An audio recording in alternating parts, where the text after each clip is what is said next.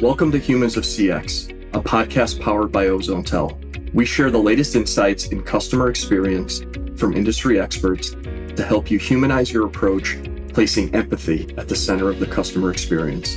I'm your host, Todd Vecca.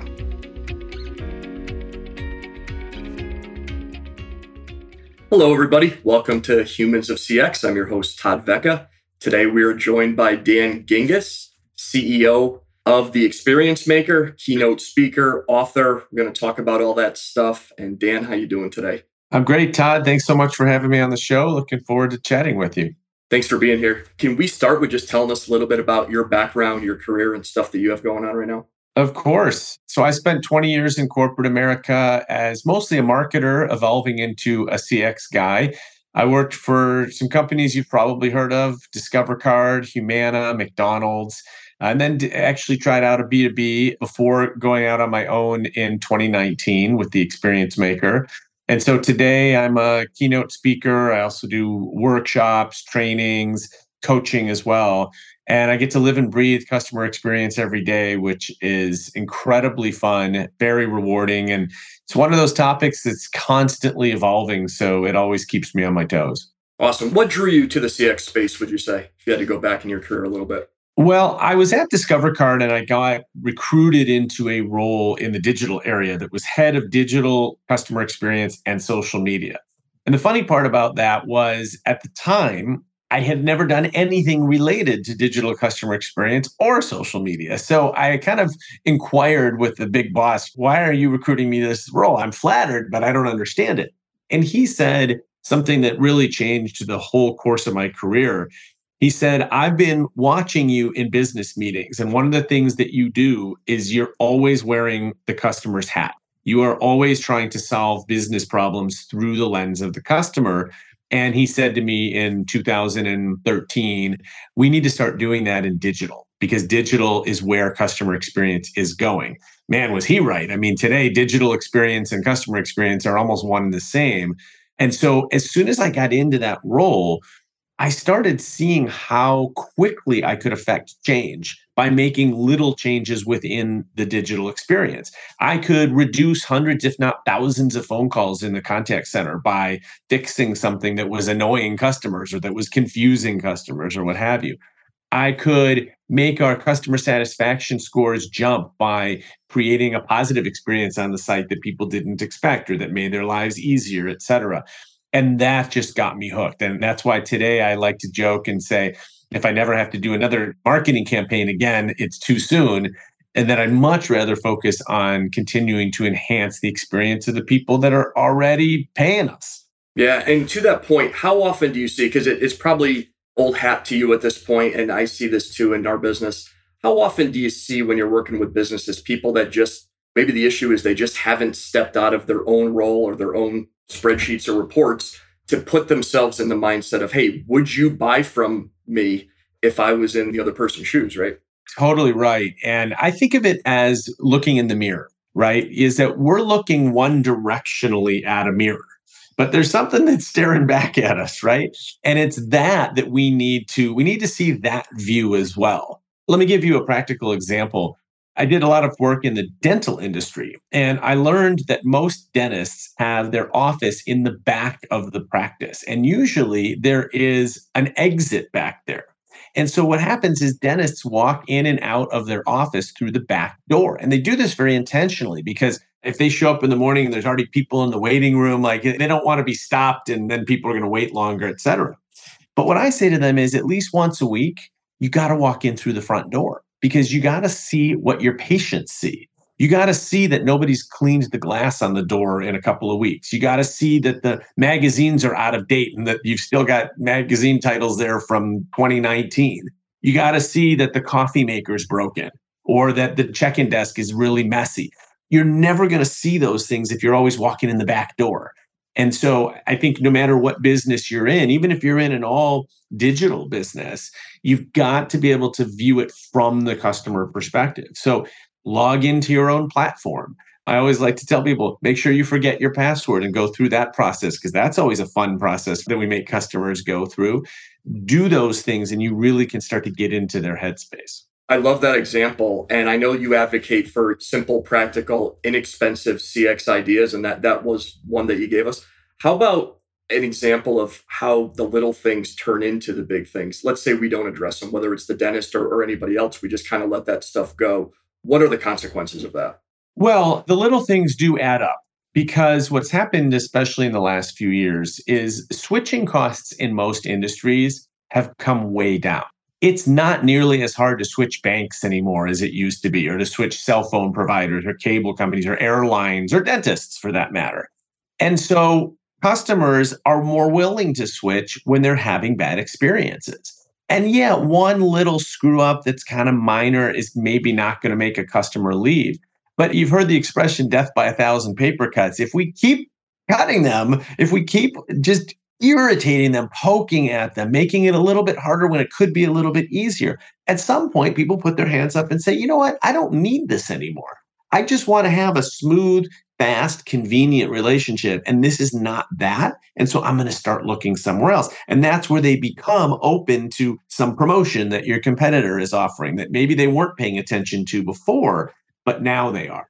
And so I always like to say that customer experience doesn't have to be a multi-million dollar multi-year transformational project because if it is that it's not going to get done. It's going to be stuck competing against other multi-million dollar multi-year transformational projects. When you look at it as a series of little things and little simple practical inexpensive improvements now you don't have to go through all of that red tape through budgeting and legal and brand and all the people that want to approve things you can just do most of these things because they're enhancing the experience without spending a whole lot of money to do it.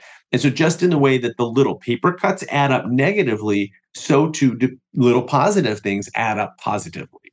Yeah, absolutely. I want to talk about your book and promote it, The Experience Maker. What issues are you addressing and solving in the book? So, the book is really a conglomeration of all of the wonderful examples that I have come up with either in my own career, in my own life experience with brands, or examples that others have shared with me. And I love it when people share great positive experiences.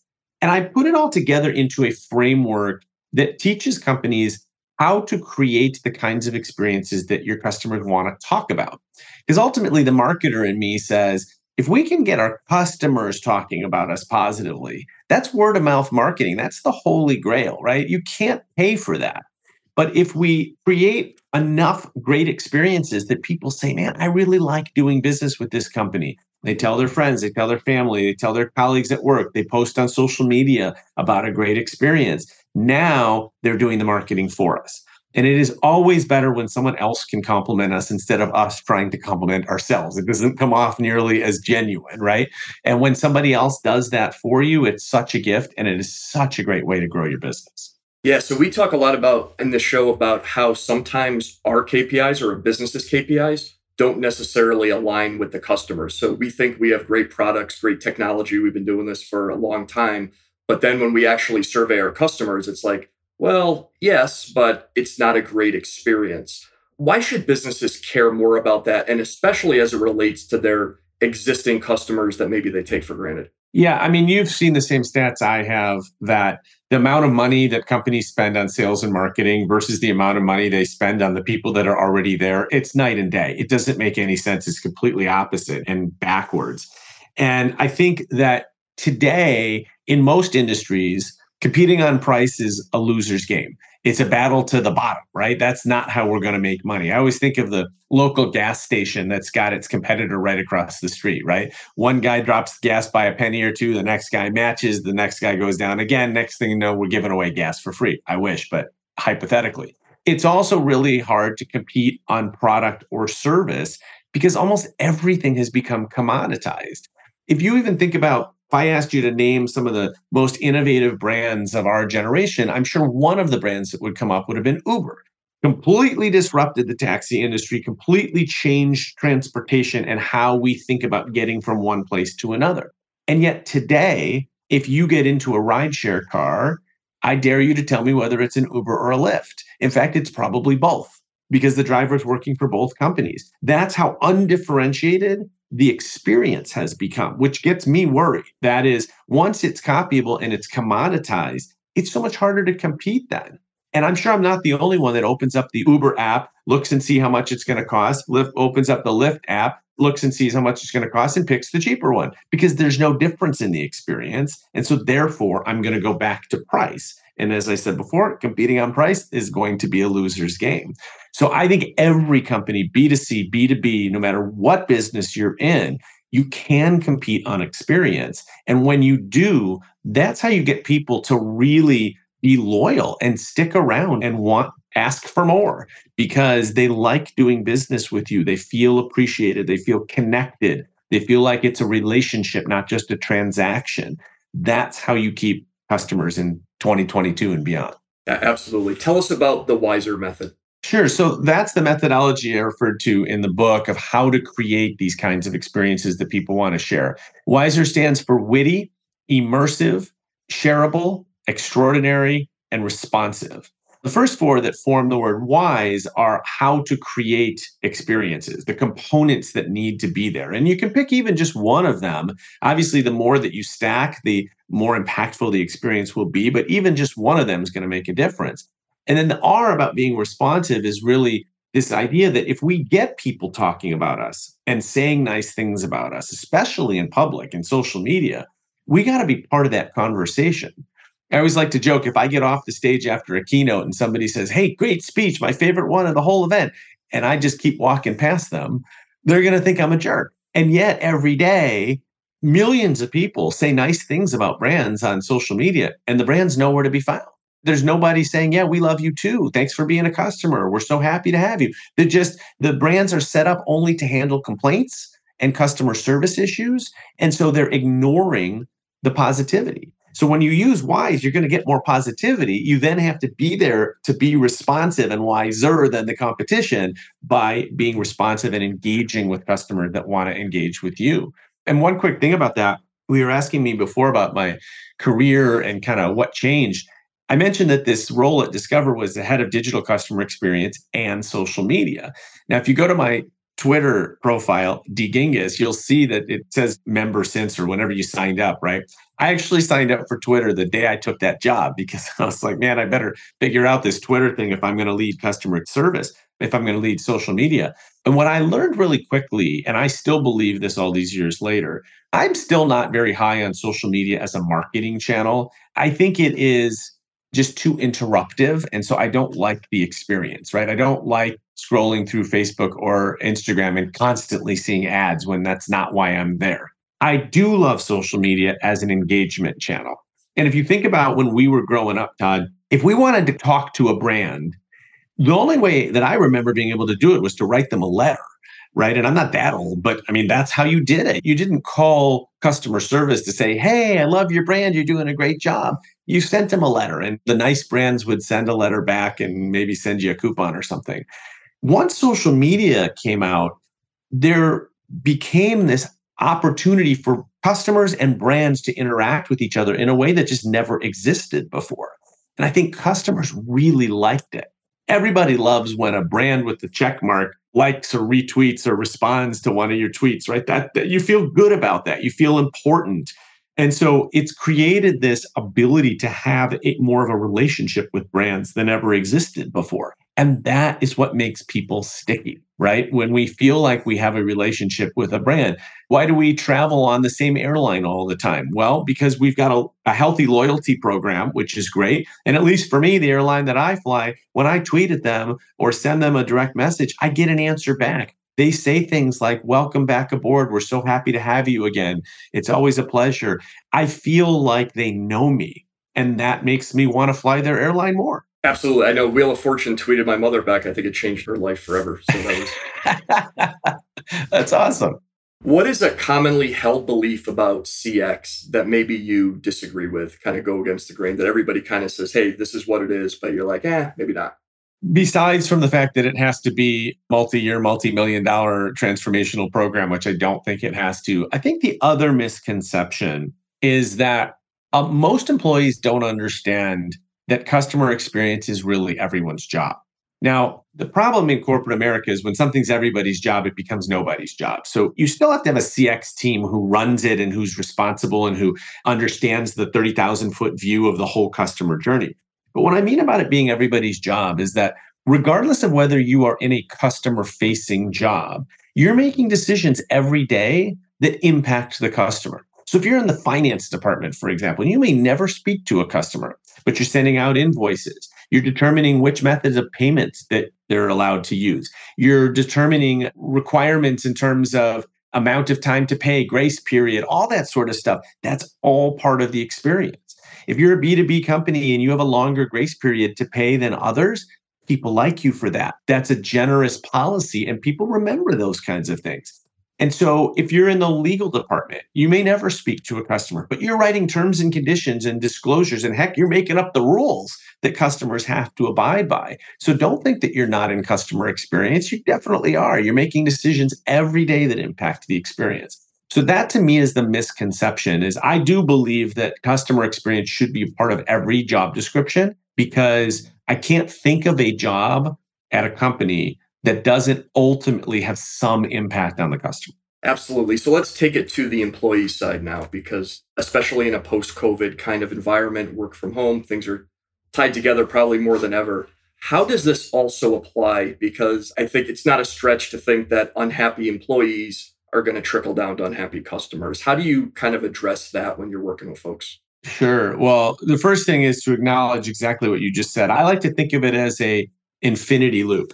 Okay. So customer experience and employee experience are on each side of this infinity loop and they continue to improve upon each other or the other way around. So when we have happy employees, they're going to make our customers happy. When our customers are happy, that makes our employees' jobs easier. So they like that too. So they're even happier. And so the more that we elevate one, the other one is also affected.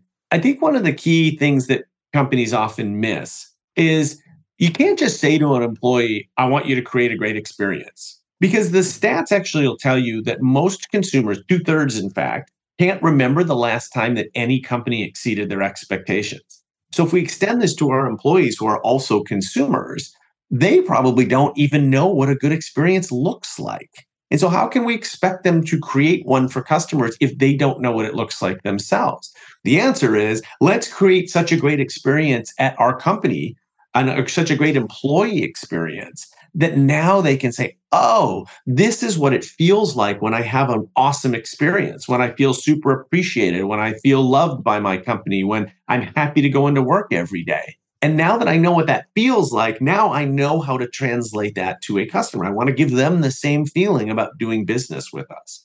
So it does one begets the other, but I do think you have to almost start with employee experience because the thing that makes customer experience unique at every company is it's delivered by humans, and every company has a different set of humans. So, by definition, their experience is going to be unique. But we got to teach those humans, we got to show them what it looks like to have a great experience so then they can pass it on to the customer. Yeah, and I think we've talked to several folks about this. Previous generations kind of grew up just expecting to hate their nine to five job and it's just part of life and they they did it. But as we're coming out of the great resignation and then now this silent quitting, which is even more dangerous because businesses have these employees that are literally just going through the motions, doing the minimum.